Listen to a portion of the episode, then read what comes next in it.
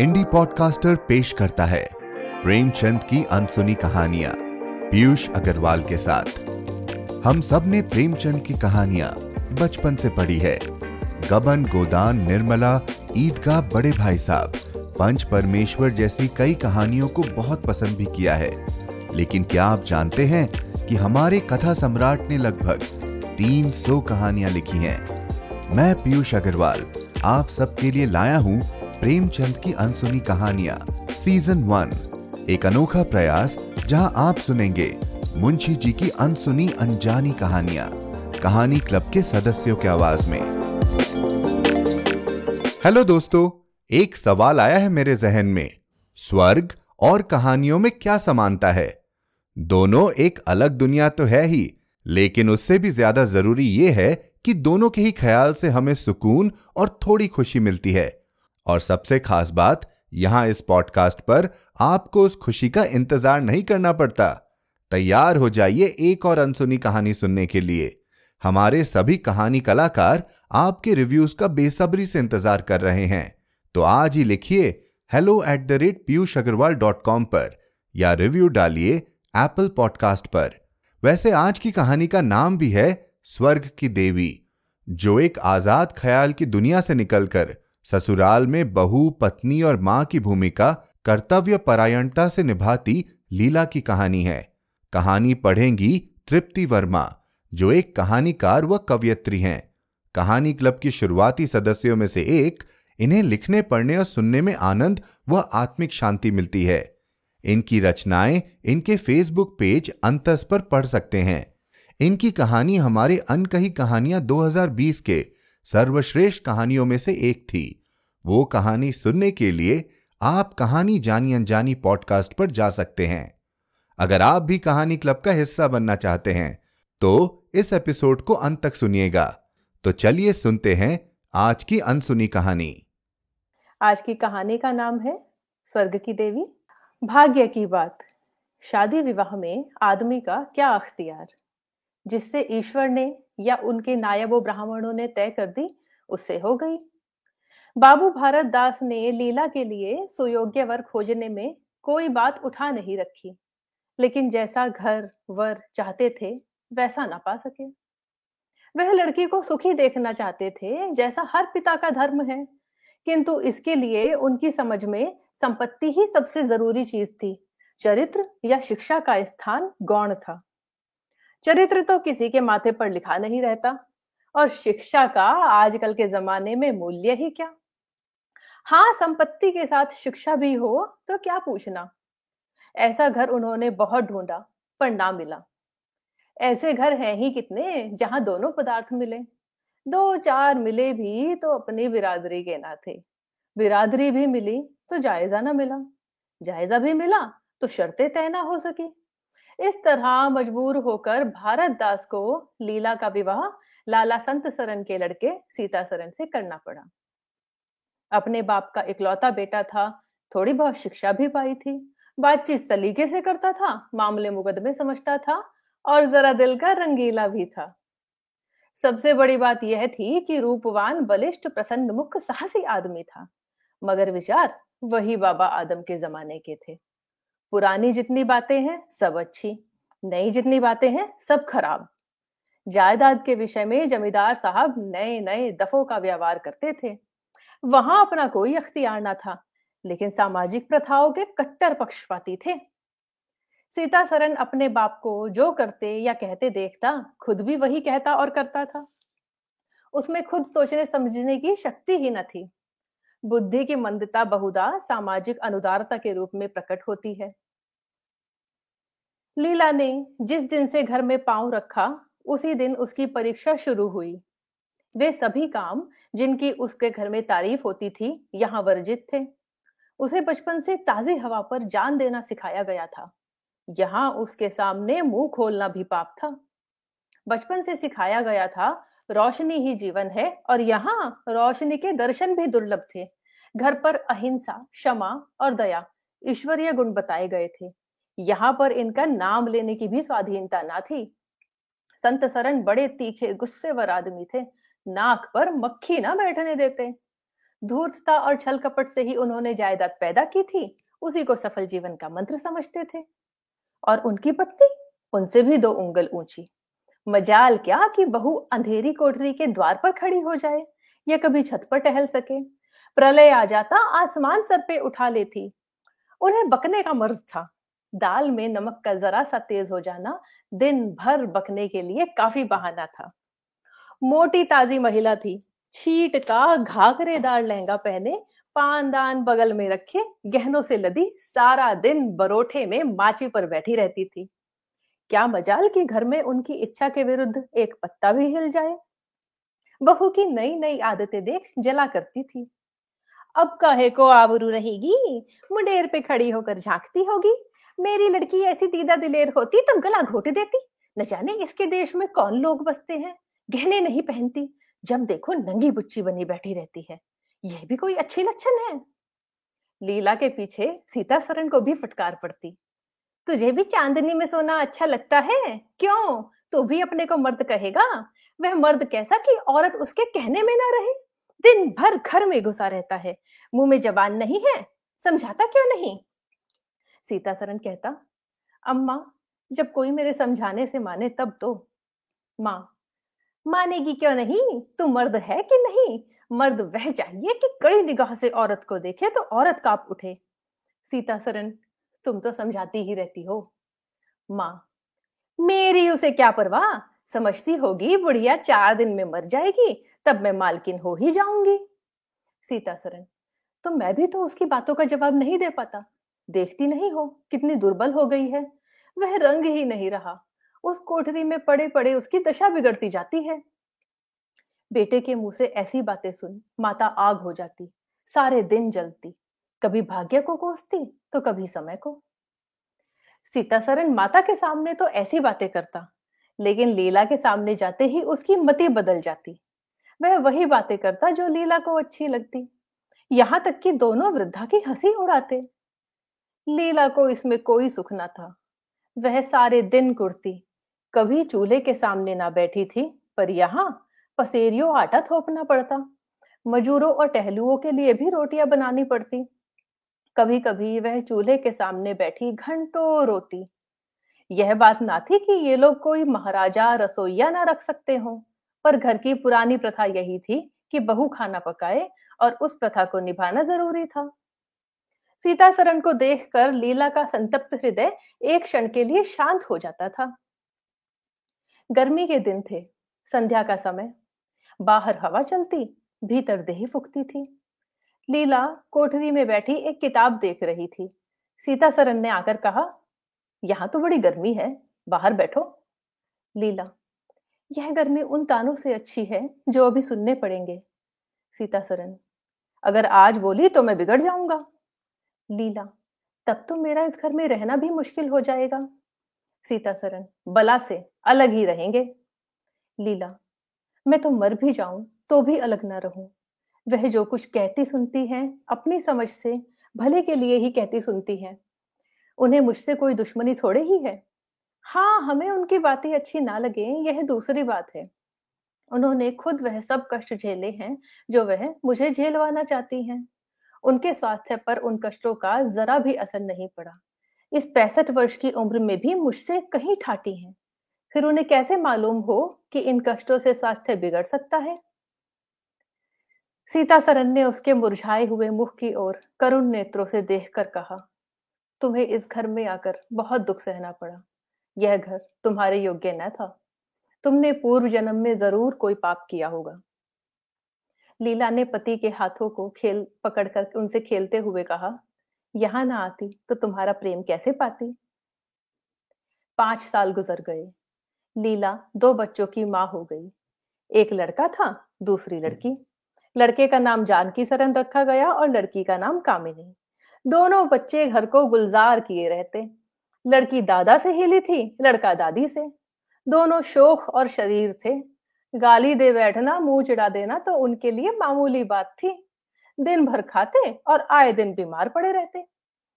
लीला ने खुद सभी कष्ट सह लिए थे, पर बच्चों में बुरी आदतों का पढ़ना उसे बुरा मालूम होता था। किंतु उसकी कुछ सुनता कौन? बच्चों की माता होकर उसकी अब गणना ही ना रही थी। जो कुछ थे, बच्चे थे, वह कुछ ना थी। उसे किसी बच्चे को डांटने का भी अधिकार ना था। सास फाड़ खाती थी। सबसे बड़ी आपत्ति यह थी कि उसका स्वास्थ्य अब और भी खराब हो गया था।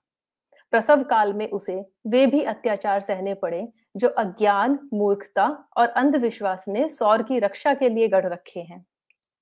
उस काल कोठरी में, जहाँ हवा का गुजर था, ना प्रकाश का, ना सफ़ाई का, चारों ओर दुर्गंध सील और गंदगी भरी हुई थी उसका कोमल शरीर सूख गया। एक बार जो कसर रह गई, वह दूसरी बार पूरी हो गई। चेहरा पीला पड़ गया, आँखें धस गई। ऐसा मालूम होता था, बदन में खून ही नहीं रहा, सूरत ही बदल गई। गर्मियों के दिन थे। एक तरफ़ आम पके, दूसरी तरफ़ खरबूजे। इन दोनों फलों की ऐसी अच्छी फ़सल पहले कभी ना हुई थी। अब की इनमें इतनी मिठास जाने कहाँ से आ गई थी? कितना ही खाओ, मन ना भरे। सीता सरन के इलाके से आम और खरबूजे के टोकरे भरे चले आते थे। सारा घर खूब उछल उछल खाता था। बाबू साहब पुरानी हड्डी के आदमी थे। सवेरे एक सैकड़े आमों का नाश्ता करते, फिर पसेरी पर खरबूजे चट कर जाते। मालकिन भी उनसे पीछे रहने वाली ना थी। उन्होंने तो एक वक्त का भोजन ही बंद कर दिया। अनाज सड़ने वाली चीज़ नहीं है। आज नहीं तो कल खर्च हो जाएगा। आम और खरबूजे तो एक दिन भी नहीं ठहर सकते। शुद्धनी थी, और क्या। यो ही हर साल दोनों चीज़ों की रेल पेल होती थी, पर किसी को कभी शिकायत ना होती। कभी पेट में गिरानी मालूम हुई तो हड़की फंकी मार ली। एक दिन बाबू संत सरन के पेट में मीठा मीठा दर्द होने लगा। आपने उनकी परवाह ना की। आम खाने बैठ गए। सैकड़ा पूरा करके उठे ही थे कि कै हो गई। गिर पड़े। फिर तो तिल तिल पर कै और दस्त होने लगे। हैजा हो गया। शहर के डॉक्टर बुलाए गए, लेकिन उनके आने के पहले ही बाबू साहब चल बसे थे। रोना पीटना मच गया। संध्या होते होते लाश घर से निकली। लोग दाह क्रिया करके आधी रात को लौटे तो मालकिन को भी कै और दस्त हो रहे थे। फिर दौड़ धूप शुरू हुई, लेकिन सूर्य निकलते निकलते वह भी सिधार गई। स्त्री पुरुष जीवन पर्यंत एक दिन के लिए भी अलग ना हुए थे। संसार से भी साथ ही साथ गए। सूर्यास्त के समय पति ने प्रस्थान किया, सूर्योदय के समय पत्नी ने। लेकिन मुसीबत का अभी अंत ना हुआ था। लीला तो संस्कार की तैयारियों में लगी थी। मकान की सफ़ाई की तरफ़ किसी ने ध्यान ही ना दिया।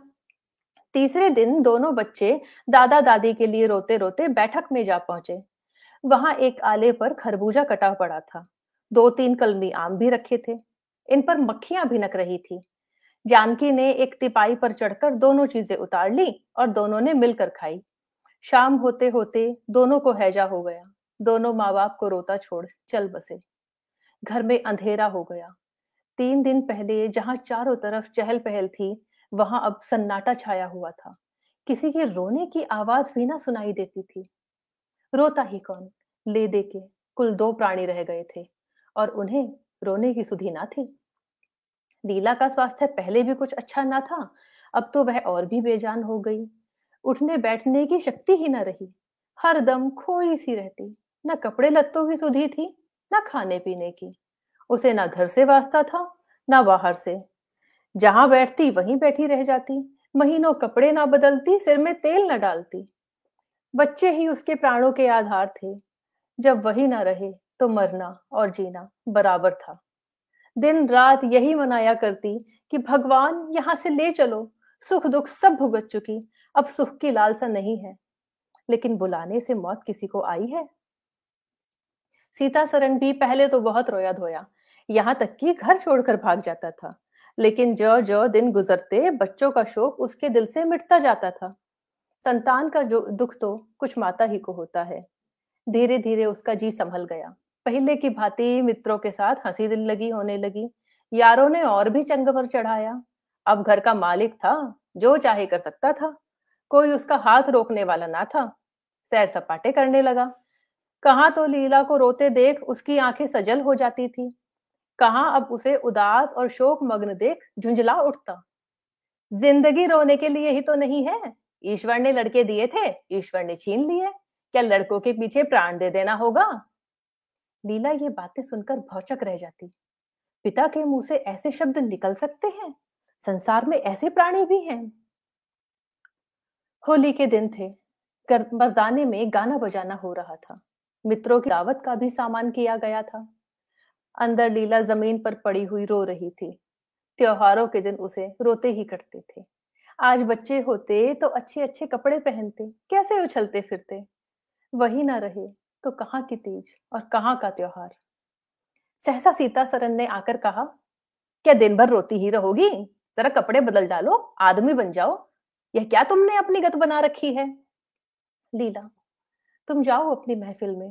तुम्हें मेरी क्या फ़िक्र पड़ी है? सीता सरन क्या दुनिया में किसी और के लड़के नहीं मरते? तुम्हारे ही सिर ये मुसीबत आई है? लीला, यह बात कौन नहीं जानता? अपना अपना दिल ही तो है। उस पर किसी का बस है? सीता सरन मेरे साथ भी तो तुम्हारा कुछ कर्तव्य है। लीला ने कौतूहल से पति की ओर देखा। मानो उसका आशय नहीं समझी। फिर मुँह फेर कर रोने लगी। सीता सरन मैं अब इस मनहूसियत का अंत कर देना चाहता हूँ। अगर तुम्हारा अपने दिल पर काबू नहीं है तो मेरा भी अपने दिल पर काबू नहीं है। मैं अब ज़िंदगी भर मातम नहीं मना सकता। लीला, तुम राग रंग मनाते हो मैं तुम्हें मना तो नहीं करती? मैं रोती हूँ तो क्यों नहीं रोने देते? सीता सरन मेरा घर रोने के लिए नहीं है? लीला, अच्छी बात है, तुम्हारे घर में ना रोऊँगी। लीला ने देखा, मेरे स्वामी हाथों से निकलते जा रहे हैं, उन पर विषय का भूत सवार हो गया है, और कोई समझाने वाला नहीं? वह अपने होश में नहीं है। मैं क्या करूँ? अगर मैं चली जाती हूँ तो थोड़े ही दिनों में सारा घर मिट्टी में मिल जाएगा और इनका वही हाल होगा, जो स्वार्थी मित्रों के चंगुल में फंसे हुए नौजवान रईसों का होता है। कोई उल्टा घर में आ जाएगी और इनका सर्वनाश कर देगी। ईश्वर, मैं क्या करूँ? अगर इन्हें कोई बीमारी हो जाती तो क्या उस दशा में मैं इन्हें छोड़कर चली जाती? कभी नहीं। मैं तन मन से इनकी सेवा शुश्रूषा करती, ईश्वर से प्रार्थना करती, देवताओं की मनौतिया करती। माना इन्हें शारीरिक रोग नहीं है, लेकिन मानसिक रोग अवश्य है। आदमी रोने की जगह हंसे और हंसने की जगह रोए? उसके दीवाना होने में क्या संदेह है? मेरे चले जाने से इनका सर्वनाश हो जाएगा। इन्हें बचाना मेरा धर्म है। हाँ मुझे अपना शोक भूल जाना होगा। रोऊँगी, रोना तो तकदीर में लिखा है। रोऊँगी लेकिन हंस हंस कर अपने भाग्य से लड़ूँगी। जो जाते रहे, उनके नाम को रोने के सिवा और कर ही कह सकती हूँ। लेकिन जो है, उसे न जाने दूँगी। आ, ए टूटे हुए हृदय, आज तेरे टुकड़ों को जमा करके एक समाधि बनाऊँ और अपने शोक को उसके हवाले कर दूँ।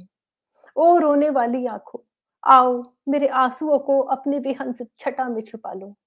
आओ मेरे आभूषणों, मैंने बहुत दिनों तक तुम्हारा अपमान किया, मेरा अपराध क्षमा करो तुम मेरे भले दिनों के साथी हो। तुमने मेरे साथ बहुत विहार किए।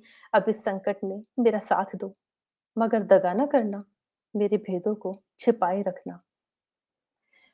लीला सारी रात बैठी अपने मन से यही बातें करती रही। उधर मर्दाने में धमा चौकड़ी मची हुई थी। सीता सरन नशे में चूर कभी गाता था, कभी तालियाँ बजाता था। उसके मित्र लोग भी उसी रंग में रंगे हुए थे। मालूम होता था इन लोगों के लिए भोग विलास के सिवा कोई काम ही नहीं है। पिछले पहर को महफिल में सन्नाटा हो गया। हु हा की आवाज़ें बंद हो गई। लीला ने सोचा, क्या लोग कहीं चले गए या सो गए? एकाएक सन्नाटा क्यों छा गया? जाकर दहलीज में खड़ी हो गई और बैठक में झाँक कर देखा। सारी देह में एक ज्वाला सी दौड़ गई। मित्र लोग विदा हो गए थे, सामाजियों का पता न था। केवल एक रमणी मसनद पर लेटी हुई थी और सीता सरन उसके सामने झुका हुआ, उससे बहुत धीरे धीरे बातें कर रहा था। दोनों के चेहरे और आँखों से उनके भाव साफ़ झलक रहे थे। एक की आँखों में अनुराग था और दूसरे की आँखों में कटाक्ष। एक भोला भाला हृदय, एक मायावनी रमणी के हाथों लुटा जाता था। लीला की संपत्ति को उसकी आँखों के सामने एक छलिनी चुराए लिए जाती थी। लीला को ऐसा क्रोध आया कि इसी समय चलकर इस उल्टा को आड़े हाथों लू। ऐसा दुत्कारू कि वह भी याद करे खड़े खड़े निकाल दू। वह पत्नी भाव जो बहुत दिनों से सो रहा था, जाग उठा और उसे विकल करने लगा, पर उसने जब्त किया। वेग से दौड़ती हुई तृष्णाएँ अकस्मात ना रोकी जा सकती थी। वह उल्टे पाँव भीतर लौट आई और मन को शांत करके सोचने लगी। वह रूप रंग में हाव भाव में, नखे तिल्ले में उस दुष्टा की बराबरी नहीं कर सकती। बिल्कुल चाँद का टुकड़ा है अंग अंग में स्फूर्ति भरी हुई है पोर पोर में मद झलक रहा है।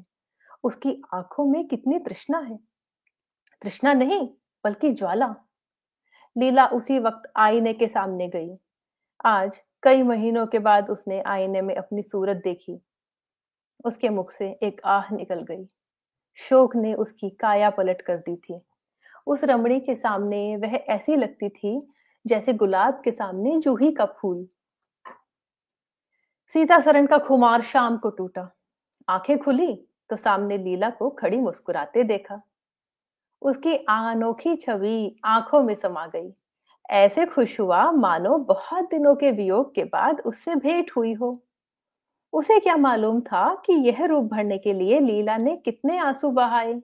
केशों में ये फूल गूंथने से पहले आँखों से कितने मोती पिरोए? उन्होंने नवीन प्रेमोत्साह से उठकर उसे गले लगा लिया और मुस्कुरा कर बोले, आज तो तुमने बड़े बड़े शस्त्र सजा रखे हैं। कहाँ भागू? लीला ने अपने हृदय की ओर उंगली दिखाकर कहा यहाँ आ बैठो, बहुत भागे फिरते हो। अब तुम्हें बाँध कर रखूँगी। बाग की बहार का आनंद तो उठा चुके। अब इस अंधेरी कोठरी को भी देख लो। सीता सरन ने लज्जित होकर कहा, उसे अंधेरी कोठरी मत कहो लीला। वह प्रेम का मान सरोवर है। इतने में बाहर से किसी मित्र के आने की खबर आई। सीता सरन चलने लगा तो लीला ने उसका हाथ पकड़कर कहा, मैं ना जाने दूँगी। सीता सरन अभी आता हूँ। लीला, मुझे डर लगता है। कहीं तुम चले ना जाओ।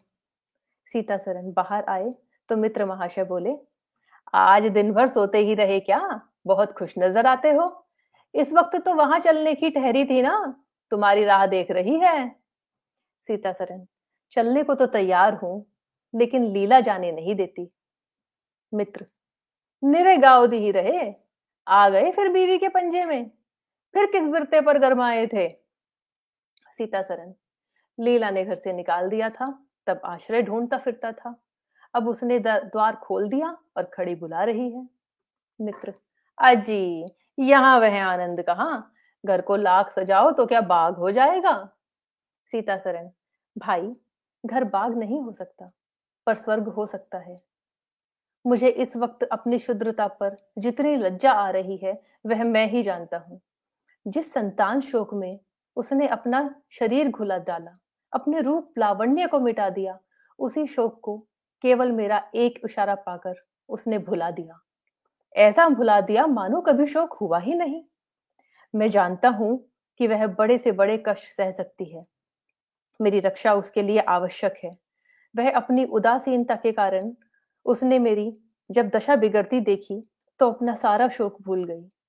आज मैंने उसे अपने आभूषण पहनकर मुस्कुराते हुए देखा तो मेरी आत्मा पुलकित हो उठी।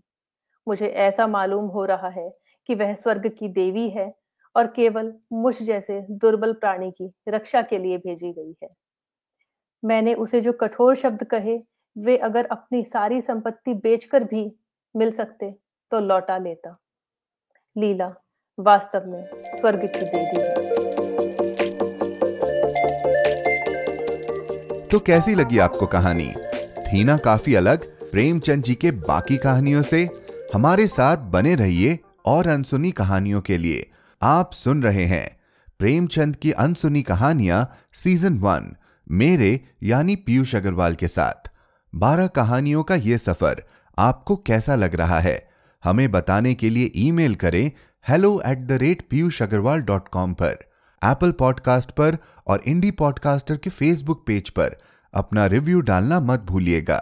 आप हमारे कलाकारों को ये सारी कहानियाँ परफॉर्म करते हुए देख भी सकते हैं।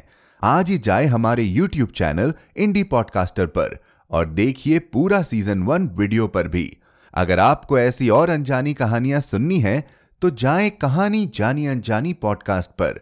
जहाँ आप सुनेंगे मेरे आवाज़ में प्रेमचंद के अलावा कई अनोखी कहानियाँ।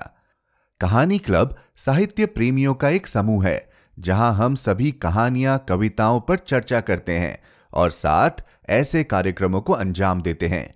इसमें जुड़ने के लिए आप Kahani K A H A N I club K L U B के फेसबुक ग्रुप पर जा सकते हैं या फिर कहानी क्लब डॉट कॉम पर संपर्क कर सकते हैं।